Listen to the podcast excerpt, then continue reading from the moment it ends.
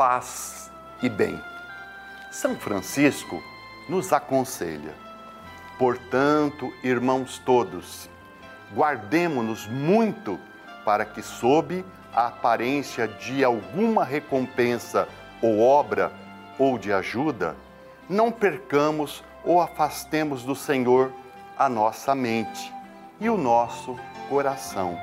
Mas na santa caridade, que é Deus, rogo a todos vós, irmãos, tanto aos ministros como aos outros, que removidos todo impedimento e todo cuidado e desprezando toda preocupação, onde puderem, reforce-se por amar, servir e adorar o Senhor Deus com o coração limpo e com a mente pura, pois é isto que Ele deseja acima de tudo.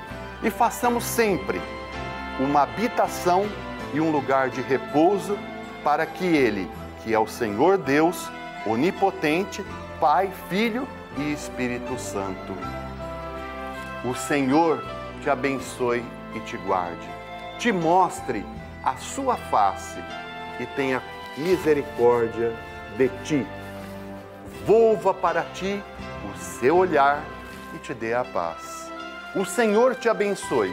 Em nome do Pai, do Filho e do Espírito Santo. Amém.